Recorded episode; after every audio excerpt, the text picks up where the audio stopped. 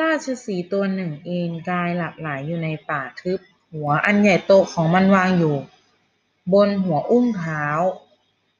หนูน้อยขี้กลัวบังเอิญวิ่งมาบนตัวของมันโดยไม่ได้ตั้งใจด้วยความกลัวและร้อนรนที่จะรีบหนีไปให้พ้นเจ้าหนูกลับแล่นปู๊ดไปบนจมูกราชสีห์ราชสีห์งีบหลับอยู่ดีๆครั้นถูกรบกวนมันจึงตะปบอุ้งเท้าอันใหญ่โต ลงไปบนเจ้าสัตว์ตัวน้อยด้วยความฉุน โกรธหวังจะฆ่าหนูให้ตาย ปล่อยข้าไปเถิดเจ้าหนูผู้น่าสงสารขอร้อง กรุณาปล่อยข้าไป แล้วสักวันหนึ่งข้าจะตอบแทนเจ้าอย่างแน่นอน ราชสีรู้สึกขบขันยิ่งนักเมื่อคิดว่า เจ้าหนูจะมาช่วยอะไรมันได้ แต่มันเป็นสัตว์ที่มีเมตตาจึงปล่อยเจ้าหนูไปในที่สุด อีกไม่กี่วันต่อมาขณะกำลังซุ่มไล่เหยื่ออยู่ในป่า ราชสีก็ติดบ่วงของนายพราน มันไม่อาจหลุดเป็นอิสระบ่วงของนายพรานได้ จึงคำรามเสียงดังก้องป่า ด้วยความโกรธ